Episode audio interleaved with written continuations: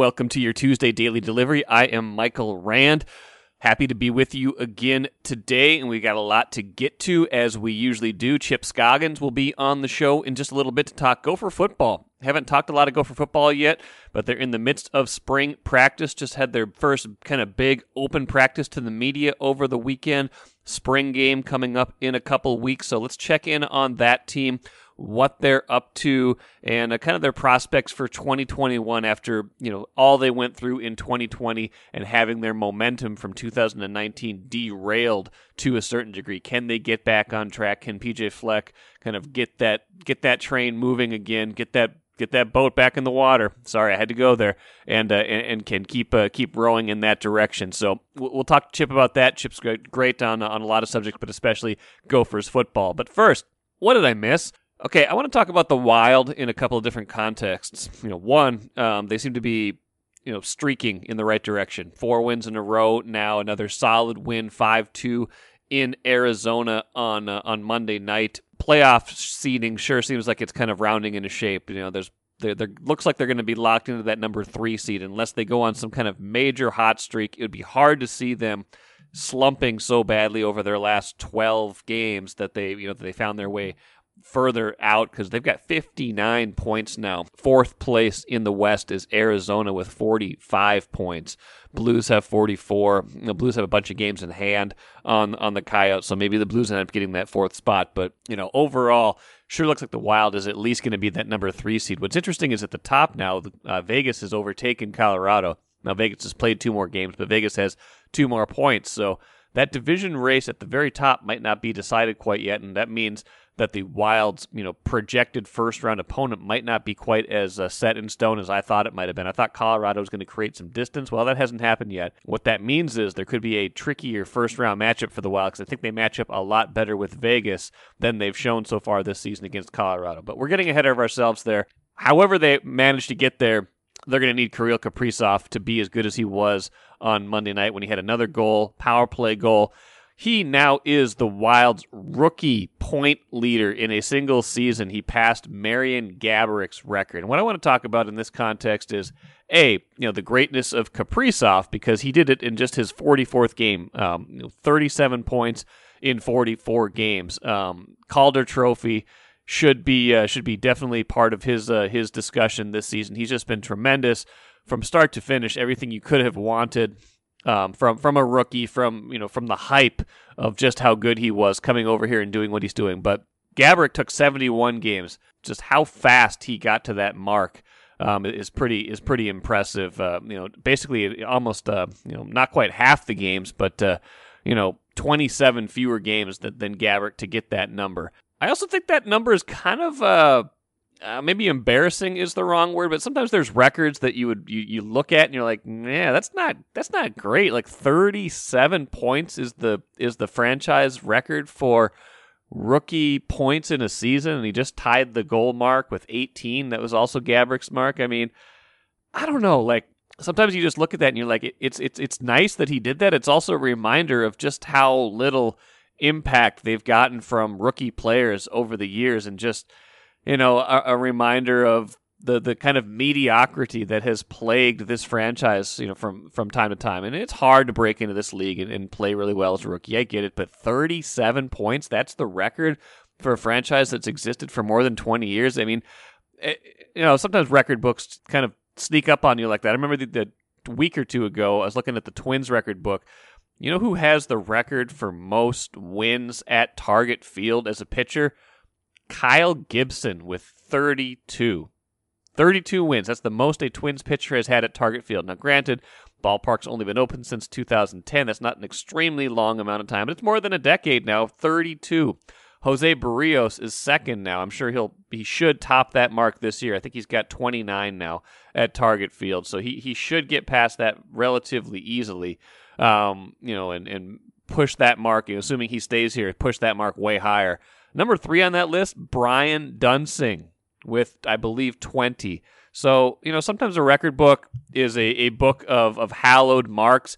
Uh, in those two cases, and particularly the the case of the Wild, uh, kind of more of a reminder of things that haven't necessarily gone all that great. Speaking of the Twins, they should be back on the field Tuesday, expected to play a doubleheader in Oakland after getting the all clear on all of their most recent testing for COVID. That's great news for them, means the other players are staying healthy. We'll probably find out sometime Tuesday who the third player was on that COVID list. So far, we know Andrelton Simmons and Kyle Garlick uh, have been on that list. So hopefully they can stay you know healthy and, and free of covid the rest of this series and the rest of this season and uh, and get these in. You know playing these two games tuesday playing again on wednesday would alleviate a lot of what could have been a logistical nightmare uh, with with how much they, they would have had to miss had they had to reschedule these games. So you know that's not the first and foremost consideration but good that they should be able to get these games in, and we'll see if they're able to, you know, kind of get back on the right track. You know, on Monday's show, I talked all about, you know, this has been a disappointing start to the season. Me and Patrick Reusse talked about just the disappointment that we've seen out of a six and eight team. It's a small sample. They feel like they're a better team than they've shown, but you at a certain point you are what your record shows. So can they bounce back? Can they start putting some wins together and be the team that they want to be? I'm Nyla Jean Myers, Senior Assistant Sports Editor at the Star Tribune. Thank you for listening to Strib Sports Daily Delivery. This work is made possible by our Star Tribune subscribers. For unlimited access to the articles mentioned in this podcast and our coverage of Minnesota sports from pros to preps, go to startribune.com slash subscribe. Happy to be joined today by Chip Scoggins. Been on a bunch of times for a bunch of different things. Thing I love about Chip, I love a lot of things about Chip, but I love um, that he is so well resourced in a lot of different uh, areas that we can we can talk a lot of different things. And today, Chip, I want to talk Gopher football. When's the when's the spring game? We sold out the spring game, right? The free spring yeah, game? Yeah, May first. Um, they had ten thousand tickets that were free, and they went within two hours, which to me says two things that I think the schools um, feels good about. One, uh, there's some interest from people that want to check out Gopher. I mean, ten thousand. I can't remember ever having ten thousand at a Gopher spring game. Um, and the other is that 10,000 people feel comfortable going back into a stadium. And so I think, I think the school looks at that as kind of a, a double win for them that, um, not a soft launch in terms of being able to pack the stadium for when the opener is. I, I hope they get to that. Everybody gets to that point. I think they hope they do, but you know, 10,000 is a nice start to kind of see how you navigate crowd control and flow and all those things. Yeah. A lot of cabin fever. Probably people want to get out of the house, get outside. If you can't get a, Twins ticket. That's uh, maybe the next uh, or United ticket. That's the next best thing. But you, so you get we got our first look at them, and your first impression, you know, at least in this live action, you wrote about how how old they are um, in, in, a good way. Well, it, it, it struck me like they've got some guys that are going to be in their seventh college football season. Uh, yeah, it's the the the coming together of all these factors making that a thing. Yeah, I've I've never seen anything like it. I've never seen a, and obviously there's reasons for it. We can we'll talk about, but um, this is a, a spring practice unlike any I've seen. One, uh, because of the sheer numbers, Mike. Typically, when you go to a spring practice, the seniors are gone and the freshmen aren't here yet.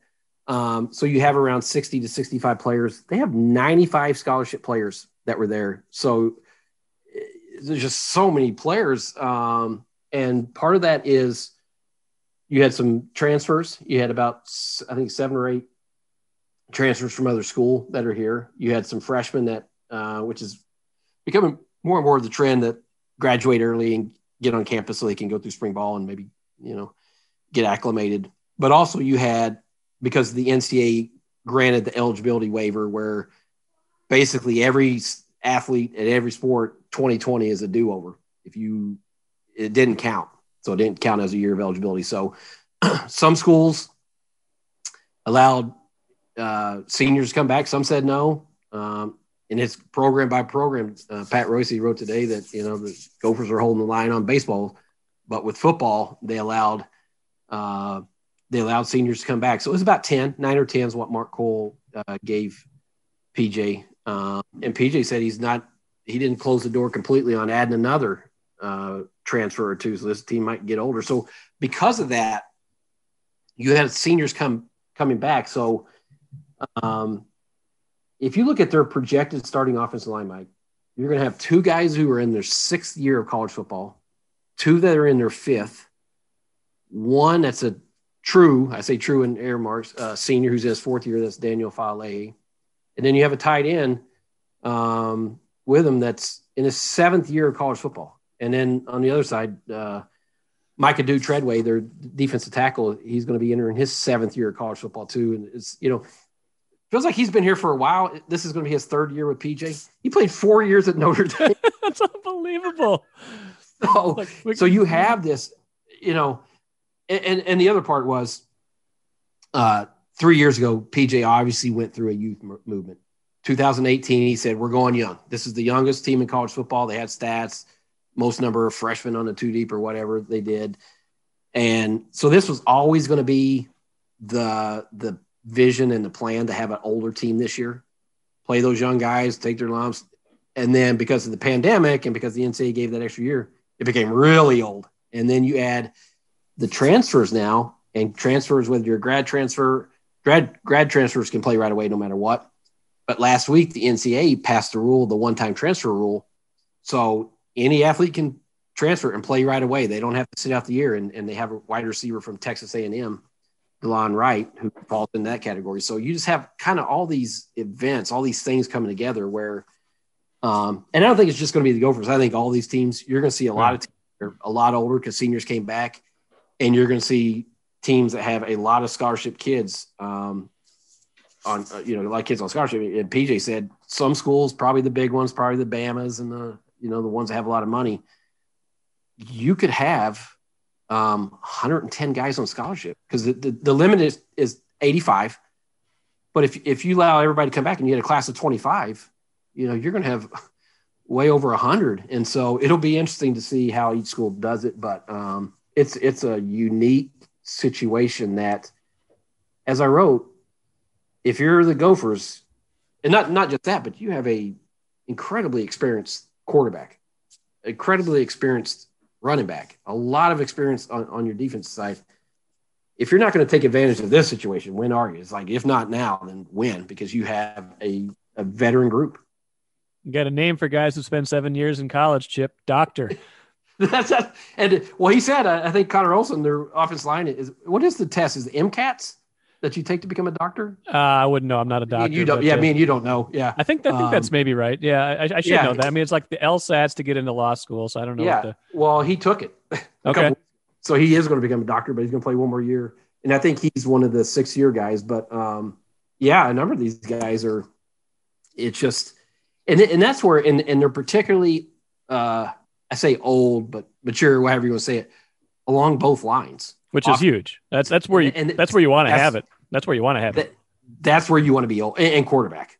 Um, but if you, because the difference between an 18 and 19 year old kid playing football and 21, 22, 23 is just dramatic. And I mean, you look at, I mean, Wisconsin historically, they have all those redshirt seniors that just kind of filter in their offensive line and they just keep moving along. And so that's where you want to have experience and, and offensive offensive line, they did it because they're getting guys back and, and seniors came back and Daniel Faalele and Curtis Dunlap are back after injury and opting out. But defensive line, I think that's where PJ was real strategic about getting transfers. He had two transfers, grad transfers came in, defensive tackles, one from Clemson, Nyles Pinckney, and then one from NC State, Val Martin. And those two are going to be in their top three or top four defensive tackles where they start or whatever. I think one of them will. But I think that's where he said we need to get a lot older and a lot more experienced at defensive tackle because they got pushed around a lot up front defensively last year. And so, would you rather have a grad transfer who has four years or three years of college football experience who's 23 or try to rely on a you know 18 or 19 year old redshirt freshman and pj i think said let's shore those let's use the transfer portal to really be strategic to, to fix problem areas. We've seen this in college hockey a lot. Like, you know, the that was kind of the criticism of the Gophers for a number of years is that they were too they were young. They were they had a lot of these skill position guys, but they were coming straight from high school or only a year of juniors. And then you know you get these teams that were just flat out older, bigger. I think you saw it in college hockey even this year. I, I can't remember. Mm-hmm. I'm not even going to say the team because I don't want to get it wrong, but I think that I saw a tweet that there was one college hockey team whose forwards group this season was older than the average group in uh, one of the NHL teams this year. So there's like, yeah, that's how it is. It, what was the final four or the Frozen Four where the Gophers were in Philadelphia? Did they lose the Union? Right? Yeah, I think that was like 2014. Semifinals. Yeah, I, 20, went and covered that. Yeah, I went and covered that team, that that Frozen Four, and they played. At, I believe it was Union, and Union was all 23, 24 year old guys who had played together for a while, and, and the Gophers had a lot of young players, freshmen, you know, uh, sophomores that were still kind of new to it, and it it was a mismatch. I mean, the Union was just so much better, and they're you know, it's great when you can find young talent that can play right away. And I think there's some spots in college football where you can do that. Um, but I just think there's no substitute really for having that experience along in the trenches along the lines because their bodies just change. I mean, when you've spent three or four years in a college football's strength and weight program, you're going to look different than when you walked in the program.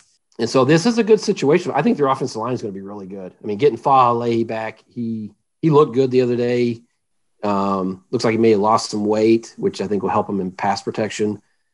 But I think they have a couple NFL linemen on there. I think Blaise Andries, um, I think Faalele, maybe Schlueter. I mean, I think they have some NFL prospects on that offensive line. That you know, the the the one key area I think the biggest unknown with them is their wide receiver core. They're going to need to develop that and find some guys there to to uh, complement um, Autman-Bell. Sounds like you should be, should be pretty optimistic about this team, though. I mean, if, if you know, there's such a momentum, we've talked about this even on this podcast, there was such a momentum in 2019 that they, they of, of all the teams in this market and even in college football, they suffered the most in 2020 with the, you know, the, Yeah, the shutdown, the not being able to capitalize on, you know, attendance wise, not being able to count, you know, try to get better on the field.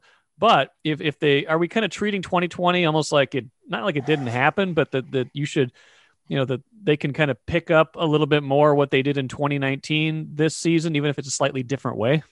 Yeah, I don't want to give them a blanket excuse because everybody had the same situation, right? Sure. I mean, so it's so it's just to to write it off because I think that would be um, that would be dangerous for them because they didn't they weren't good in certain areas, right? No, they were. the- you know, Tanner Morgan took a step back, and it, we, we could say there's different reasons for that. COVID, uh, you know, you lost right side of your offensive line. Guy got hurt and guy opted out, so that's going to affect you. So I don't, I don't want to make it a blanket excuse, but you know, they they went through that stretch where they had 49 cases. Not all not all players. There were some staff and coaches in that too. But I mean, you know, he played in Nebraska without 33 players. So, I, so I'm not sure you're going to be at your your optimum um, in that. And I just think it was so chaotic with opt outs and you know, Rashod Bateman was in and then out and then in and then out and and they uh they had to rely on you know their best linebacker got hurt. So there there's just a lot of stuff that happened. So I think it, it's funny. We had a, a press conference with PJ before spring ball, and he's obviously you know optimistic and upbeat and you know TGIF. yeah, going 100 miles an hour. But I noticed a little different tone about this team, and I think it's if I was coaching them, I would be too because we go back to that experience. It's like Tanner Morgan's going to be in his third year start. He's seen a lot as a quarterback. You have the best running back in the Big Ten. You have an offensive line that has 140 career starts. That's a lot of starts. I mean, you have some NFL players there. Your defense, you got some reinforcements. Uh, Braelen Oliver is coming back from injury your best linebacker. Um, and so I think you look at it as like you're, particularly if you project to 2000, uh, 2022, when all these guys are going to be gone, you're not going to be this old again next year. And so it's like you you should take advantage of this. I mean, this is you're, not going to be able to say, well, we're you know we're young, and a couple years these guys are going to be you know watch out, they're going to be good. No, this is a veteran group that you know what you have in them, who've played a lot of football, and so go go show it. Go take advantage of having this kind of experience because I you're just not going to have many teams that has that have as much experience at key positions as this one has. Probably gives them a little more depth than they had last year too. Not just quality, but you know, you're Yeah. able to withstand. They just weren't able to withstand much last season. I mean, there were such, you know, there were some games like you said where they were just missing so many guys. But even in like critical moments, if you're missing two or three players and you have good depth, that doesn't, you know, that doesn't derail a game plan or derail a season like, you know, you know, like it might not this year. Yeah, much more depth along, particularly defensive line. I think that you know their, their defensive tackle they they could have five six guys in there, which they just didn't have. And so there will be guys that started last year, multiple games that will be backups this year. And that's a good thing. That's what you want. And so when you get hit, you know, in the past, they would say, oh gosh, we got an injury. We're going to have to play a freshman or we're going to have to play a redshirt or a sophomore. Now you're going to say, okay, we got a senior coming in there or a grad transfer. And so I think the, the, the depth is a lot, uh, a lot better along the, along both lines. Um, I think they still, to me, the, the biggest areas are wide receiver, and I still think they need to um, address the secondary. And PJ, like I said, he didn't rule out maybe adding another grad transfer there. But I, I did like. It's funny the one uh, one player who jumped out at me Saturday. I think a lot of other guys were tweeting it too. So it tells you that everybody was watching. They, they have this freshman cornerback, Walley W A L uh, L E Y. He was a Mr. Football in Mississippi last year honestly, like every time Justin Walley, I think his name, every time I looked up, he was making a play, and it's hmm. like you know, like man, Zero's making a lot of plays, and you look at his you know his name and had a couple pass breakups, and they're really high on him. So I, I don't know if he starts at cornerback, but I just based on listening to PJ talking, watching him in one practice, he looks like a guy that'll play as a true freshman and you know get some meaningful minutes because he's he didn't you know he's surrounded by a bunch of fourth and fifth year guys, and he's a you know, true freshman, and he didn't look like a freshman. You know, the portal, and we've talked about the portal. It's totally changed college sports. I'm not. It, mm-hmm. It's you know, I, I enjoy it. I kind of like that they have more mobility now, but it's it's no doubt that it's changed. Let's talk a little bit Gopher basketball and just kind of related items for a few minutes here. You know, they've added a lot of players in the portal. They've lost a lot of players to the portal. You know, we we saw Chet Holmgren, the you know mini Minnehaha Academy. This isn't a portal situation, but he he picked his team on uh, on Monday. No surprise, it was a Gonzaga. Almost ten seconds later, Jalen Suggs makes it official that he's turning mm-hmm. pro. Can't have more than one Minnehaha Academy guy on the, on the roster at all times, I guess. But uh, that's right. Just you know, g- give me your your takes on kind of that landscape and you know what what Ben Johnson is doing early versus what he needs to do, you know, eventually here. Maybe not to get the Chet Holmgrens of the world necessarily, yeah. but to get that, you know, to to to work his way into that mix. Well, I would say college sports um, are changed fundamentally now because of the portal, and it's it's at times it's going to be it's going to feel chaotic with just your roster churn, and I think it's going to be yearly. And if you have a coaching change, it's going to be even more exaggerated, like what we're seeing with the Gophers, where they what lot uh, I think seven guys right have gone through. yeah, it seems like it, and they and they got Payton um, Willis back. They, I've never yeah, they got six guy, guys back. I know. I've never seen a guy transfer out then transfer back in. No, and it was and remember he started at Vanderbilt. Um, and so, but this is, I don't think it'll be this to this degree every year, but because that it's so easy to transfer now with the one time transfer and the portal, I think it's just going to be this is what it is. I mean, we can complain about it. We can, you know, pull your hair out if you're a fan because there's just so much mobility now, but this it's not changing. This is how it's going to be. And so um, I think it's good for it's good and bad for for you know Ben Johnson taking over because I don't know how many of those players he would have liked to keep. You know, probably Mashburn he didn't want to lose, right? Um, and he followed Pitino right to New Mexico. Yeah, and so, but it also gives you a chance to reshape your roster quick and get more experience you know, the, the one, the obvious question you have is okay, he's getting guys and guys who played college basketball, but at a lower level. And how are they going to translate to the Big Ten? You know, just because you had, you know, a nice career at William and Mary or um, somewhere else, you know, Lafayette or somewhere else, is that going to be able to project to be a quality Big Ten player? I mean, it's just, I have no idea. I haven't seen these guys play. Obviously been, he's he feels like he in his evaluation that yes that he that these guys will be able to make that step up in competition. And so um, it's going to be interesting to see how you you know put all this together.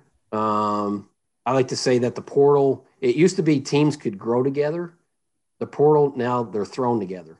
It's changed college basketball particularly because i think you're going to see that a lot that you're these teams are going to really change from year to year and kind of be remade. And so it's not going to be the same teams that you see two or three years together because there's just going to be this constant churn. And even even if a guy has a good year for you, it doesn't mean he's coming back. I, it, it, I can't imagine coaching in this because you have to coach, you have to recruit high school kids, and you have to recruit the portal and and your own kids to make sure right. players to make sure they're not you know as best you can keep them from leaving.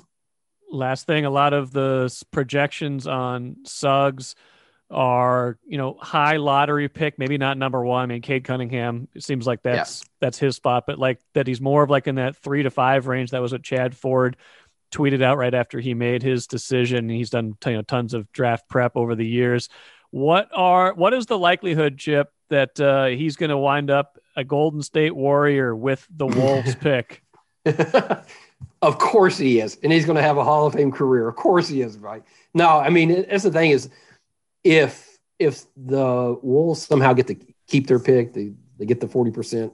Um, I know they want to see how this D'Angelo Russell Towns uh, combination works, but if I'm Gersson Rosas, if I can get Cunningham or, or Suggs, I'm doing it. I'm starting over at point guard. That, I mean, I just I, I I love the way Suggs play, and when you look at the number of guys that are kind of like ball dominant, want to take their shots, whether it's Towns or Edwards or you know Beasley when he's in the mix um, to have a more of a you know point guard that fits with that. I, I think I would, but Gersson is obviously tied. You know, he's staked everything on this Russell Towns thing working, and we'll you know I guess we'll get a better idea of that as the you know season unfolds. But it would if if they land in that situation where they have a shot at either Cunningham or Suggs, how do you pass that up? I, I don't think you can unless you no unless you use that as you know i was talking with dane moore about this on a podcast recently and unless you use that as a as a chip to to make a major trade and you know you'd feel like you, you've got your your 19 year old in edwards and do you really want to you know have more of that youth intersecting with the you know the kind of mid career of towns and russell? But I, I would do what you do what you're saying. And all of it though is predicated on that 40% yeah, well, man if, if they have to give up that pick to Golden State, oh. it's going to hurt extra if, if it ends up being Suggs because that it would, it would either be the four or five pick and he could be right there. Don't worry, things always break right for the Wolves, right? They do. Yeah, why worry about this at all? all right, Chip, man, good stuff as always. Appreciate it. We'll we'll catch you again soon. All right. Thanks, man.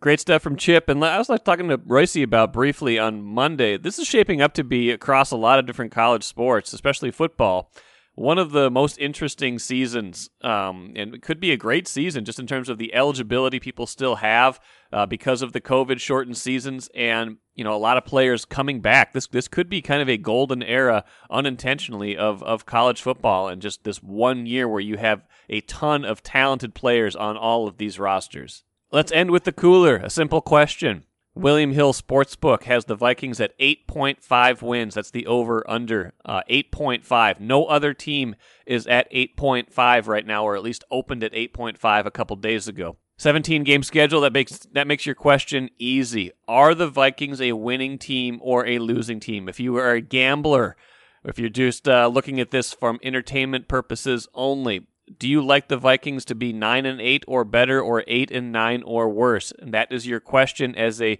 you know as you think about this season, as as the odds makers have put this out there. What do you think of the Vikings as a team? Are they a winning team or are they a losing team? And maybe you need more information. Maybe you want to know what do they get in the draft? What else might they do in free agency? Yeah, that, that is going to have an impact to a certain degree. You can assume they're going to add some offensive linemen, things like that. But fundamentally, this team isn't going to change. They've done most of what they're going to do on defense. The quarterback is Kirk Cousins. The running back is Dalvin Cook. The wide receivers are Justin Jefferson and Adam Thielen. They added some defensive depth, but they're also a little tenuous here. Guys are getting older. You don't know when they're going to kind of fall off. Kirk Cousins, you know, going into a year that's pretty important for him. Mike Zimmer going into a year that's important for him. Here's the way I look at it. If I'm betting a small amount of money just for fun and you want to see kind of how this season plays out, I'm betting the over. If you are betting a lot of money, if you're really gaming this season out, it's the Vikings. I'm betting the under and the things that are going to fall apart. We'll see, though. Long way to go. Draft coming up. We're going to have a lot of good draft content on next week's shows, including some Mark Craig mock drafts and other things to uh, to get to there. Good stuff coming up on Wednesday show as well. Expect to be joined by Blake Barrett, uh, player agent, to talk through some of this NFL offseason program uh, discussion between players and the league, and also a little bit of NFL draft with him as well. Thanks for joining me here today on Daily Delivery. I am Michael Rand, and we will catch you again on Wednesday.